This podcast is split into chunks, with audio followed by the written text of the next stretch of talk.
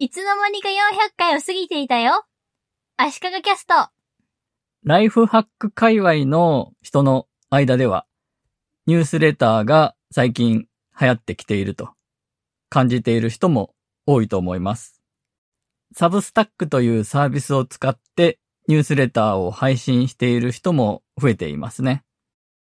先日、ライフハック界隈以外の人からニュースレターという言葉が出ているのを見かけました。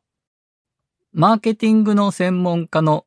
エルモさんという人がツイートしていたんですが、ニュースレターってメルマガじゃんは D2C って通販じゃんみたいなものなので、まあ許してと書いていて面白いなと思いました。ニュースレターとメルマガで言葉の定義的には違いはあると思うんですが、そこはまあそれほど重要ではないですよね。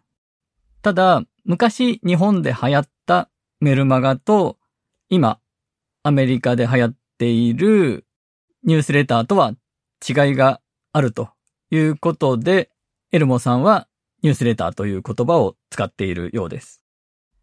エルモさんはサブスタックやレビューなどを使ったメールとして配信されて、ウェブ上でもブログのようにその記事が見られるものを今アメリカで流行っていて、今後日本でも流行るであろうニュースレターとして定義していました。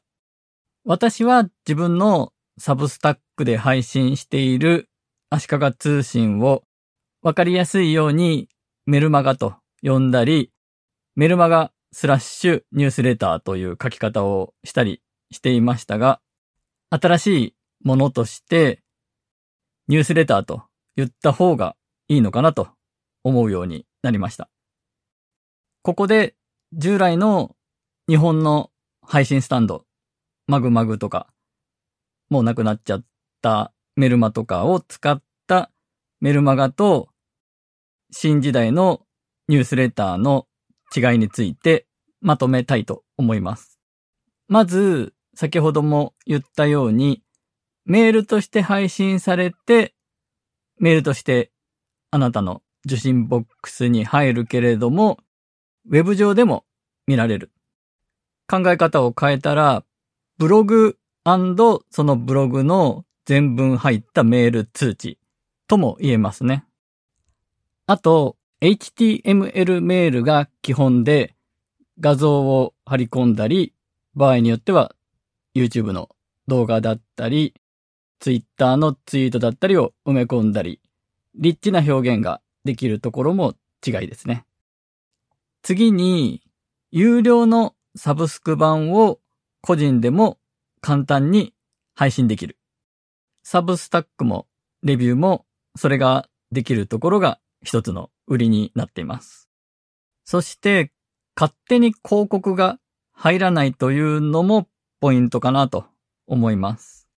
マグマグとか日本の配信スタンドを使ったメルマガは無料で配信できる代わりに広告が挿入されるというのが基本でした。そして最後、これも重要なんですが、発行者がメールアドレスを取得できる。自分のニュースレターを誰が読んでるのかのメールアドレスのリストを手に入れることができるんですね。そんなの当たり前だろうと思う人もいるかもしれないんですが、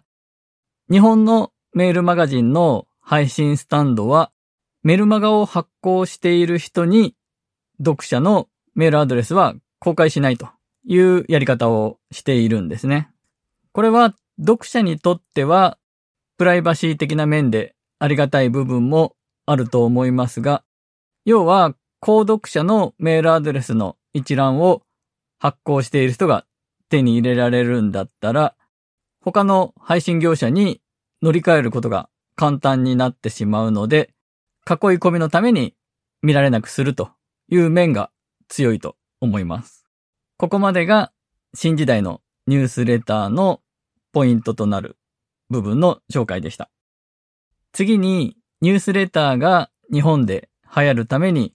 必要かなと思うことを紹介します。まず、やっぱり、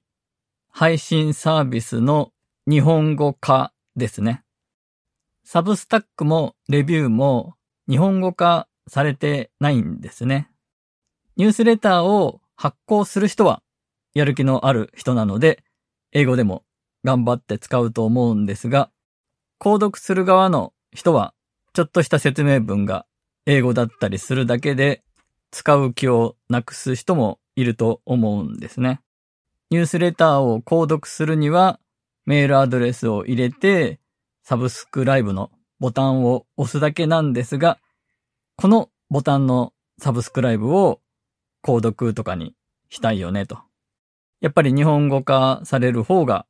多くの人に受け入れられやすくなると思います。レビューはツイッターが買収して、今後ツイッターとの連携ももっとできたりするかもしれないですし、ツイッターは日本市場を重視してると思うので、日本語化も期待できるんじゃないかなと思います。ちなみに、サブスタックやレビューみたいなニュースレターの配信サービスで、日本のサービスのザ・レターというのもあります。最初に紹介したマーケティングの専門家のエルモさんは、ザ・レターを使ってマーケティングメディアラボというニュースレターを配信しています。次に、キャリアメール問題も気になるところです。キャリアメールというのは、携帯電話のキャリアであるドコモや au ソフトバンクが配布しているドコモ COJP とかのメールアドレスなんですが、ガラケー時代からの遺産みたいなものですね。迷惑メール対策としてドメイン指定配信とかいろいろ使ってる人がいるので、ニュースレターが届きにくいとか、そういう問題ですね。ドコモのアハモなど、各携帯電話会社の安い新プランは、キャリアメールが使えないということで、このタイミングでキャリアメールをやめる人も増えてくるんじゃないかなと期待しています。キャリアメールをやめるタイミングで、これまでのメルマガを整理してもらって、新たにニュースレターを購読していくというきっかけになると嬉しいですね。次に、ニュースレターを受信するためのアプリがあるんですけど、そういうものの認知度アップと日本語化も期待したいですね。足利キャストでも何度か紹介したストゥープというアプリがあるんですが、